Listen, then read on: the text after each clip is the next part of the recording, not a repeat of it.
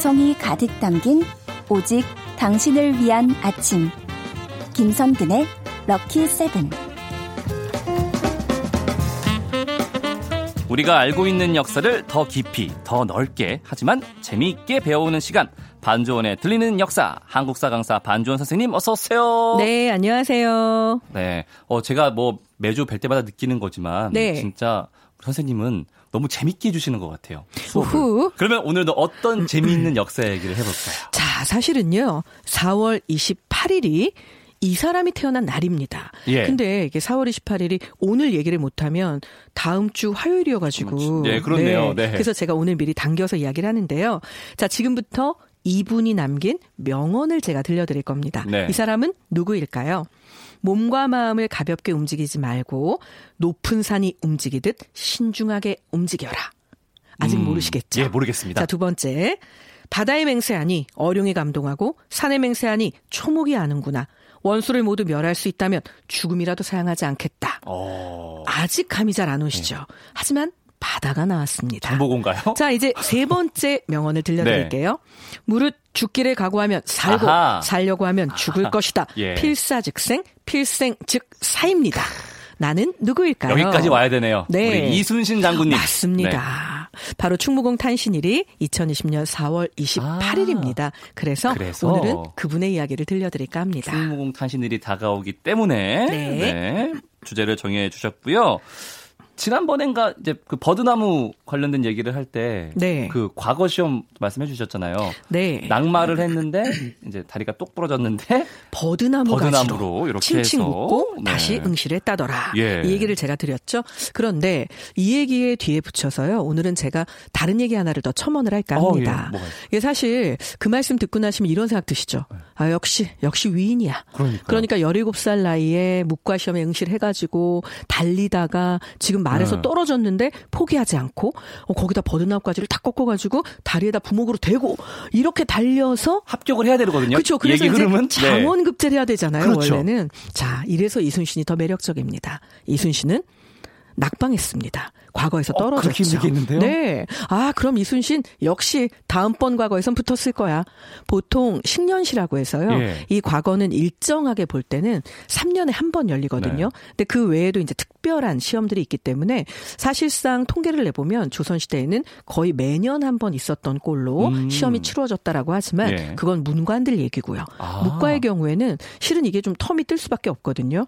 그렇다 하더라도 이순신인데. 이순신인데. 그래도 이십 대 초반에는 왠지 하, 예, 급제를 그러니까, 막 하고 이래야 될 것 같죠. 스물넷 이전에는 네. 전쟁터에 나가셔야 되거든요. 제가 이래서 이순신 장군 더 존경합니다. 네. 서른한 살에 음. 과거에 급제합니다. 어머. 그러니까 이게 사실 일찍 시작했다고 보긴 어려운 나이잖아요. 네. 그런데 이순신. 지금의 성웅 정말 진정으로 성스럽게 존경할 만한 음. 영웅의 칭호를 받고 있는 거잖아요. 대단하신 그러니까 거죠. 우리가 어느 시점에서 내가 남보다 한 걸음 늦어진 것 같다, 느린 것 같다라고 해도 그게 좌절하거나 슬퍼할 일은 아닌 거죠. 그렇죠. 그냥 다른 겁니다. 그러니까요. 이 부분에서까지 우리에게 희망을 주는 진정한 위인이라고 할 수 있죠. 네. 내가 이순신이 될 수도 있는 거니까요. 포기하지 그럼요, 않으면. 맞습니다. 네. 근데 서른한 살에 급제한 거면 그 네. 시절에는 굉장히 좀 많이 좀 늦게. 그렇죠. 어, 벼슬길에 오르신 거고. 어, 엄청 많이 늦죠. 예. 지금 조선시대 일반 사람들 평균 수명이 오십이 안 됩니다. 그런데 서른하나에 급제를 했으니까요. 정말로. 그렇죠. 좀 이렇게 이 생활도 조금 순탄치 않으셨을 것 같아요. 아무래도 아, 맞습니다. 네. 이게요. 이순신 장군 하면 떠오르는 건 강직한 성품이잖아요. 그렇죠. 네. 근데 이 부분에서 많은 분들이 알고 있는 일화가 있죠. 임진왜란이 터지고 정말 전쟁 나가면 나가는 족족 모두 승리했지만 네. 결국은 정치적인 부분에서의 서로 간의 알력 다툼에서는 머리를 숙이고 휘어지는 부분의 능력은 전혀 없으시죠. 와라 그랬는데 네. 안 가죠. 그렇죠. 네. 그 바람에 결국은 다시 일반 병사부터 백의종군이 백의종군. 해야 되는 네. 상황이 음. 벌어지죠. 자, 그런데 이 상황은요. 이순신의 인생에서는 끊임없는 데자뷰입니다. 일어나고 또 일어나고. 아, 사실은 이 강직함 때문에 눈에 띄었고 이 강직함 때문에 제거당하는 일이 그 수시로 반복이 됩니다. 아휴. 이 유성룡이라고 하는 사람이 있죠. 예. 이 사람이 같은 마을 출신입니다. 네네. 그래서 이순신을 쭉 자라는 동안 보아왔던 거죠. 그래서 그의 성품 그리고 그가 갖고 있는 용맹함 그리고 그의 지략 이 부분의 매력을 느껴서 지장이죠. 네, 결국은 네. 선조에게 이 사람을 추천하잖아요. 네. 그런데 추천하고 나서 이 이 사람 추천하는데 결정적 계기가 된 사건 있냐 이렇게 물어봤을 거 아니에요. 네네. 그냥 우리 동네 살아요 이 말만 할 수는 없잖아요. 괜찮은 사람이에요 이럴 수는 없죠. 맞습니다. 그런데 정말 징비록이라고 하는 이 유성룡이 남긴 기록에 보면 네네. 이 사건 때문에 사람들은 오. 이순신을 알게 되었다라고 기록된 사건이 하나 있습니다. 그래요? 그게 뭐냐면요. 당시에 이제 이순신이 막 이제 지방으로 돌다가 서울로 아주 갓갓으로 올라와서 아주 낮은 직급에 음. 예, 벼슬을 하고 있었던 네네. 거죠. 그런데 그때 당시로서는 병조 정랑이가 굉장히 높아요. 정오품이죠. 예. 서익이라고 하는 사람이 가까운 사람을 특진을 시키려고 합니다. 보통의 경우 같으면 이순신은 봉 공사직책이기 때문에 예. 직급이 너무 낮으니까 네네. 정오품이 지금 하겠다는데 아. 병조전랑은요. 무과 출신으로 군대에 간 사람들한테는 인사부 장관 같은 겁니다. 굳이 따지자면. 예. 그러니까 직급은 정오품으로 아주 높지 않아도 하는 일 자체가 그러니까. 인사권을 장악하고 있기 때문이죠. 실권을 쥐고 있는 거죠. 맞습니다. 네. 그러니까 이 사람이 나랑 가까운 애야. 얘 이번에 승진시켜. 이런 보통 사람들은 예, 이렇게 해야 맞는 거잖아요. 아이고 더 높은 자리는 있... 안 될까요? 그렇죠. 이렇게 하겠죠. 그런데 이순신은요. 반대합니다. 그래서 결국은 팔 개월 만에 잘리죠. 그래서 충청도 절도사의 군관으로 좌천이 돼서 아, 내려갑니다. 절도사가 아니라 군관으로. 네. 그래서 이 부분에서 사람들이 어, 뭐야 쟤 뭔데 병조전랑한테 덤벼? 이거 봐 결국 쟤 저렇게 해서 저기로 갔대. 이제 수근수근대기 시작을 하는 거죠. 어, 왜 혼자, 혼자만 잘났어? 왜 까불어? 이렇게 했죠. 네. 그리고 또 한편에서는 그런 용기가 있는 사람이 있단 말이야. 그게 가능해? 와 대단한데? 네. 이렇게 됐겠죠. 그렇죠. 그래서 결국은 유성룡이 이 사건 때문에 사람들이 이순신을 알게 되었다라고 말한 겁니다. 자, 이 사건 을 계기로 이름이 알려지기 시작을 하고요. 얼마 뒤에 이런 강직함이 필요한 순간이 있었습니다. 결국 이순신은요. 파격적인 승진을 하게 돼서 천오백팔십 년 선조 십삼 년입니다. 예. 이때 칠월에 전라남도 고흥군에 수군 만호로 임명이 되는데요. 음. 이게 무려 종 사품입니다. 네네. 결국 이런 강직함이 있었기 때문에 쓴맛도 보았지만 결국 어. 이것을 인정해주는 때가 오면 이런 길이 열리기도 했던 거죠. 야. 참 이게 양날의 검도 이런 양날의 검이 없네요. 맞습니다. 그런데 예, 또 이렇게 되고 끝나면 역사가 아니죠. 또, 네. 또 있어요? 자 뭐가? 이렇게 해서 이제 네. 이순신이 잘 나갑니다. 예. 그런데 아까 이순신에게 반대표를 먹었던 서익이라는 인물 기억나시죠? 아직도 있어요? 내가 추천한 그분? 사람인데 네. 이거.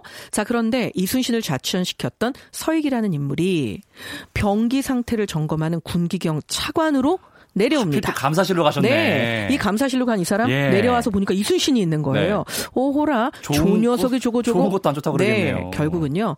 이순신이 제대로 병기보수를 하지 않았습니다. 라고 장계를 올립니다. 아이고. 급속히 승진을 하고 있던 이순신은요. 결국은 다시 훈련원 봉사로 강등이 되게 됩니다. 정말. 야 정말 우리 장군님 삶이 너무 기구하신데요 지금. 네, 하지만 우리가 잊지 아닌데요? 말아야 될 게 여기 교훈으로 숨어 있잖아요. 결국은 세옹지마입니다. 그렇죠. 좋은 일 하나 나쁜 일 하나. 네. 그런 기왕에 일어날 거라면 내가 내 신념과 뜻을 굽히지 않고 음. 누가 봐도 정직하게 사는 것이 결국 마무리 끝이 좋을 수밖에 없겠죠. 네. 그게 또 지금까지 우리가 이순신이라는 사람을 멋지게 기억하는 이유이기도 할 맞습니다. 거고요. 근데 또 이제 이순신 장군님 하면 일기 중에 일기 난중일기를 빼놓을 수가 없어요. 오 맞습니다. 네. 그런데 더 놀라. 온 건요. 난중일기의 이름은 원래 난중일기가 아니었다는 겁니다. 아, 임진왜란 중에 쓴 일기여서 난중일기 아닌 거예요? 그 뜻은 맞는데요. 네. 이순신은 난중일기란 이름을 붙인 적이 없습니다. 어, 그럼 네. 누가 붙였어요? 이거를? 자, 일단 난중일기는 네. 국보 칠십육 호예요. 네네네. 그래서 현재 현충사에 보관이 되어 있고요. 요거 유네스코 세계기록 유산입니다. 오, 왜냐하면 네네. 유네스코가 얘기를 하죠. 전쟁 중에 지휘관이 직접 기록한 사례가 이렇게까지 섬세한 기록으로 이렇게 다 남아있는 걸 본 적이 없다. 참 놀랍다. 네. 그래서 이제 이것이 등재가 되는데요. 이순신 장군은 그냥 본인의 기록을 묶어서 일기잖아요. 일기는 매일 쓰는 거잖아요. 일기 이름 붙이진 않죠. 네. 네. 그리고 이게 매년 또 모일 거 아니에요. 예. 그래서 그냥 이건 병진일기, 병진년에 쓴 거죠. 네. 그다음에 뭐 우리가 아는 것처럼 이 일기들을 그냥 예를 들어 임진일기, 그럼 그냥 임진년에 쓴 거예요. 아. 그래서 이런 식으로 이름을 그냥 붙였는데 음. 훗날 정조가 이순신 관련 글만 모아서 이충무공 전서라는 책을 편찬합니다. 그중에 따로 전쟁 중에 있었던 일기만 묻게 됩니다. 네. 그리고 이거 이름 뭐라고 지을까라고 했는데 그 유명한 역사학자 유득공이 아, 유득공. 난중일기라고 짓는 것이 좋겠습니다. 오. 라고 해서 난중일기가 되었죠. 아, 역시 이 출판업계에서 편집자가 얼마나 중요한지 그렇죠. 다시 한번 느낄 수가 있습니다. 맞습니다. 네. 그리고 또 우리의 유득공은요. 이름 붙이는데 탁월한 재주가 있습니다. 오. 통일신라와 발해 이렇게 둘로 나누어 말하면 다른 나라 같지 않냐. 예. 그러니까 이렇게 부르지 말고 다른 이름으로 부르자. 그래서 유득공이 우리나라 최초로 제안한 이름이 있고요. 이것이 지금은 교과서에도 실려 있습니다. 오. 바로 남북국 시대라는 이름이죠. 아, 예, 이 이름도 유득공이 짓습니다. 네. 오, 우리 득공이 형님 대단하시네요, 진짜. 그렇죠. 자, 그런데 문제는 난중일기잖아요. 예. 이 이름이 난중일기다 보니 이 일기도 정말 난중, 전란과도 같은 치열한 삶을 음, 삽니다. 네. 이 일기 자체가요. 아, 일기 자체가요? 네, 일기 자체가요. 네. 자, 왜 이렇게 얘기를 했느냐. 일단 이 일기, 일제강점기 때 일본 손에 넘어갈 뻔한 적이 있었습니다. 어머나. 네. 이게요, 이제 당시에 이충무공의 종가가 국내 은행이랑 일본계 은행에서까지 대출을 좀 많이 받는 아이고, 상황이 됐던 거예요. 예. 그래서 이게 만약 부채를 갚지 못할 경우에 이 종가가 갖고 있는 모든 토지와 유물까지 싹 다 압류가 돼서 경매에 붙이겠다. 담보를 잘못 잡았구나. 예, 라고 일본 네. 은행이 얘기를 한 상태였는데요. 이 사실이 천구백삼십일 년에 동아일보를 통해서 세상에 알려집니다. 결국은 이충무공 유적 보존회가 성립이 되고요. 국민들이 또한 열화와 같은 성금 모으기 아이고. 여기에 동참을 하게 되죠. 예. 이때 진 빚이 이천삼백 원이었는데 성금으로 모아진 게 만 육천 원이었어요. 음. 그래서 그 빚을 다 갚고 이 유물을 다 지켜내고 나머지 돈으로 현충사 건물도 지을 수 있게 된 거죠. 아. 그러니까 정말 또 한 번 우리 국민들의 이 국난을 극복하는 아. 위기에 대한 대처 힘, 이게 여기서도 파워를 발했는데요. 다만 이렇게 빛이 있는가 하면 참 찌질한 음지도 당시에 있었습니다. 누가 또 뭘 팔았어요? 아이고 이런. 천구백육십칠 년 난중일기가 도난을 당합니다. 훔쳤어요? 네. 그래서 난중일기가 사라져버린 거죠.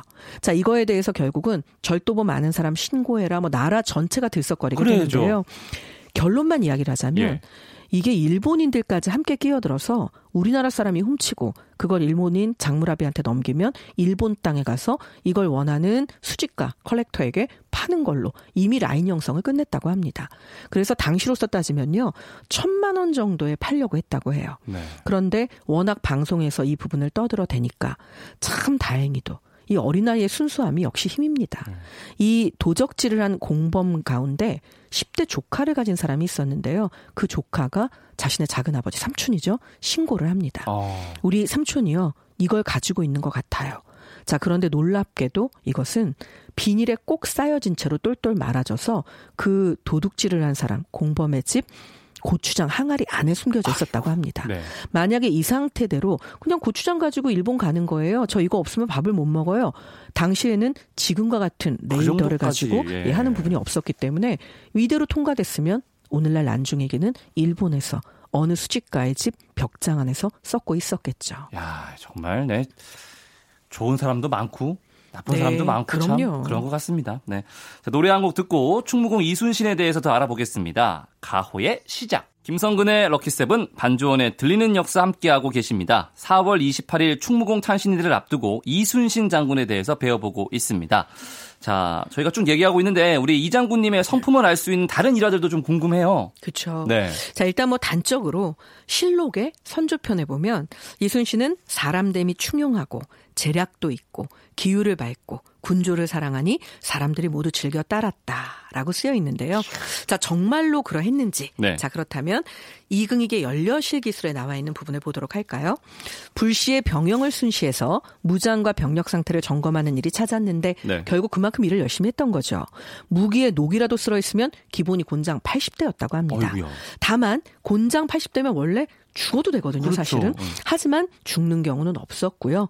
거꾸로 휘하의 병력들이 평상시에 관리를 잘하면 할 거를 다 하고 나서 놀잖아요. 네. 오히려 시간이 남아 놀고 있는 모습을 보면 그렇게 기뻐해서 또 그 부분은 상을 후하게 주기도 했다고 합니다. 와. 결국은 상과 벌이 명확했던 분이었던 거죠. 와, 원칙이 딱 서 있네요. 그렇죠. 네. 거기다가 역시 위인입니다. 솔선, 수범 이 네 글자를 이순신 잊지 않았는데요. 정말 추운 겨울이었다고 해요. 이게 오주연문 장전상고에 보면 진지 보수공사를 하던 중이었는데 날씨가 너무 춥고 눈까지 내리니까 병사들이 일을 좀 중단하면 안 될까요? 라고 원한 거죠. 네. 그런데 당시 상황은 이 일을 중단하면 안 되는 상황이었습니다. 음. 자, 이순신 어떻게 했을까요? 만약 다른 상관들 같으면 무조건 해, 필요해. 라고 했겠죠. 네, 나는 따뜻한 데 있을 거지만 그렇죠. 너희들이 해. 맞습니다. 이렇게. 그런데 이순신은요. 알았다. 자, 너희들은 그럼 일을 중단하고 쉬어라. 라고 하고 혼자서 밖에서 난방장치도 없고 핫팩도 없는데 진지 보수공사를 하기 시작을 합니다. 처음에는 구경만 하고 있던 병사들도요. 아, 장군이 계속해서 네, 하니까 해야죠. 결국 이제 이 보수공사를 더 가, 구경하지만은 못하고 네. 함께 하게 된 거죠. 그런데 끝까지 돕지 않고 한쪽 구석에서 구경만 하고 있었던 병사들도 있었던 거예요. 네. 그런데 놀라운 일이 벌어지죠. 자, 눈이 오고 추웠잖아요. 네. 장군과 장군을 도와서 진지 보수공사를 했던 병사들은 땀이 났겠죠. 네. 그들은 건강합니다. 음. 그런데 한쪽 구석에서 아 추워 죽겠는데 아 저때 뭐 하는 거야. 아이, 구경만 했던 이렇게. 사람들. 그렇죠. 예. 이 사람들은 모두 곧불 감기에 감기 걸리게 걸... 됩니다. 네. 이순신 마지막에 한마디 하죠. 음. 우리의 이순신 장군 교훈을 주는 것도 위인의 요소입니다. 그렇죠. 물론 뒤끝일 수도 있지만요. 네. 봐라. 열심히 제 할 일을 한 사람들은 오히려 건강하다. 너희들처럼 제 할 일을 내팽개쳐두고 동료의 어려움을 무시한 사람. 그들은 모두 병에 걸리지 않았느냐라고 이야기를 합니다. 마지막까지. 그렇죠. 네, 위인의 삼 요소를 두루가지고 계신 네. 우리 장군님. 여기다가 살짝 하나 제가 더 보태드릴까요? 예. 이순신 장군의 승첩 장계가 있습니다. 그게 뭐냐면 이런 부분이 우리 음. 승리의 원동력이니 네. 포상하여 주십시오라고 보고서를 올리는 거잖아요. 네네. 그런데 이 보고서에는 그 사람이 군사든 노비든 그리고 사망을 하면 사실은 죽은 사람한테 공을 돌리기는 참 어려운 일이잖아요. 당시에는. 그렇죠. 네. 그런데 그것이 사망자든 아무 상관없이 정말 그 사람의 공에 따라서 이름을 순서대로 올렸다고 합니다. 오. 자, 이것 때문에 백성과 병사들은 이순신을 한편으로 정말 두려워했죠. 그렇겠죠. 그리고 진심으로 한편으로는 존경합니다. 그리고 무엇보다 이순신에게 반기를 들 생각 따위는 하지 않는 거죠. 요령이 통하지 않는 사람, 예. 원칙을 준수하는 사람, 그리고 그 사람이 나에게도 그 원칙대로 해줄 것이라는 믿음. 음. 이것은 정말 이 시대건 과거건 리더가 가져야 되는 가장 큰 덕목이 아닐까 싶습니다. 그렇습니다. 뭐 진짜 엄청난 리더십이 아닐까 싶은데 그럼요. 조금 더 없어요? 있죠. 장군님 리더십? 네. 이 사실 리더십에도 종류가 여러 가지 있잖아요. 그렇죠. 뭐 흔히 말하는 정말 제가 가장 낮은 곳에 임하겠습니다. 이런 경우도 있고 네. 카리스마 쩐다. 나를 따라라. 뭐 이런 아, 경우도 있고. 예, 그렇죠. 그렇죠? 자, 그런데 이순신은요. 이도 저도 아니었습니다. 에? 이순신의 리더십은요. 의외로 촉촉한 리더십입니다. 아, 감, 우리의, 감성적이세요? 네. 이순신은요. 눈물이 엄청나게 많습니다. 아, 그러세요? 네. 그리고 그 감성적이라는 말 이거 정말 맞는 표현인데요. 지금으로 따지자면 공감하는 능력이 매우 뛰어났던 음. 것 같습니다. 예를 들어 우리가 알고 있는 위인들은 전쟁에서 내 자식이 죽어도 됐다. 이렇게 됐다. 그냥 한마디로 눈물 꾹 참고 자 다시 나를 따르라 이렇게 아무 일 없었다는 듯이 일을 해야 맞잖아요. 그쵸. 이순신은 아닙니다. 이게 셋째 아들이 전사하죠. 그런데 전쟁에서 전사하고 나서 정말 이순신 그 장군 이전에 아버지의 마음 그대로 난중일기에 글을 씁니다. 내가 죽었어야 했는데 너를 내가 이렇게 죽게 만들고 나는 무슨 면목이 있어서 내가 밥을 먹고 잠을 잘까. 이렇게 해서 삼 일 낮밤을 웁니다. 그리고 아예 거기다 대놓고 씁니다. 슬프다 아들아 나를 버리고 어딜 간 거니 이런 얘기들을 씁니다. 네. 이게 당시에 카리스마로 인식되는 이순신이라면 참 상상하기 어려운 부분이죠. 어른데요. 어머니가 돌아가신 부분 대부분의 사람들은 어머니가 돌아가셔도 초연하게 자 전쟁 중인데 이런 것에 신경 쓸 겨를이 없다. 이랬어야지 위인 같잖아요. 네. 그런데 이순신은 아닙니다. 어머니가 돌아가셨다는 이야기를 듣고요. 난중일기에 보면 내 가슴이 다 찢어진다. 천갈래 만갈래. 그래서 어머니를 부르며 또 밤마다 눈물 짓습니다. 음. 그런데 이런 부분에 대해서도요. 사실 너무나 인간적이죠. 예. 이게 이것뿐만이 아니라 형이 둘 있거든요. 네네. 그런데 두 형이 다 전쟁통에 이제 아유, 죽습니다. 그러세요? 조카가 무려 여섯 명 있습니다. 예. 그런데 이순신이 발령을 받아 가는데요. 본인의 처자식도 아니고 조카를 데려가면 이게 이제 문제가 될 그 상황이었거든요. 당시에는 사람들이 조카는 놓고 가라. 이렇게 주절주절 다 식구들을 데리고 예. 가면 네가 정말 일하러 간다는 느낌이 안 들 수도 있다. 약간, 이렇게 이제 충고하죠. 네. 그런데 이순신 뭐라고 얘기를 하냐면 내 조카들은 부모가 모두 죽어서 의지할 때라곤 나밖에 없다. 음. 내가 나를 의지하는 내 조카를 버리고 입신양명할 바에는 그걸 얻어서 무슨 득이 있겠냐. 결국 데리고 가서 친자식처럼 거둡니다. 이런 부분들 사실 우리가 생각할 거리가 정말 많아지는 리더의 자질인 거죠. 네, 이런 멋진 우리 장군님 지금은 광화문 가면 쉽게 볼 수 있잖아요. 맞습니다. 마지막으로 좀 짧게 광화문에 이순신 장군 동상을 세운 이유가 있을까요? 이제 광화문 내거리에요. 우리 어떤 애국선열의 동상을 만들까 서로 의논을 하던 했겠죠? 중이었는데 네. 이제 당시만 해도 사실은 이게 이제 천구백육십팔 년이니까 음. 당시만 해도 약 약간의 풍수지리적인 부분들이 사람들한테는 아. 많이 영향을 주던 시절이었어요. 예, 예, 예. 그런데 그 당시에 풍수지리를 연구했던 수많은 학자들이 뭐라고 얘기를 하냐면 이게 남쪽에 있는 일본의 기운이 너무 세다. 그런데 광화문 내거리가 뻥 뚫려 있잖아요. 아, 예. 이게 남쪽에서부터 밀려 올라오는 기운을 막으려면 일본인들이 두려워하는 음, 누군가가 필요하다. 네. 자, 그 사람이 복귀했다는 소식만으로도 몰려오던 일본 전함의 절반 이상이 돌아가 버리게 하는 바로 그 남자. 그래서 충무공 이순신이 답이었던 거죠. 멋있습니다. 네. 네, 정말로 이렇게 멋진 수업을 저희가 또 다시 듣는 방법이 있거든요. 검색창이나 팟캐스트에서 김성근의 럭키세븐 검색하시면 이 코너만 따로 들으 들으실 수 있습니다. 선생님, 오늘 수업도 감사합니다. 다음 주에 만나요. 네, 감사합니다.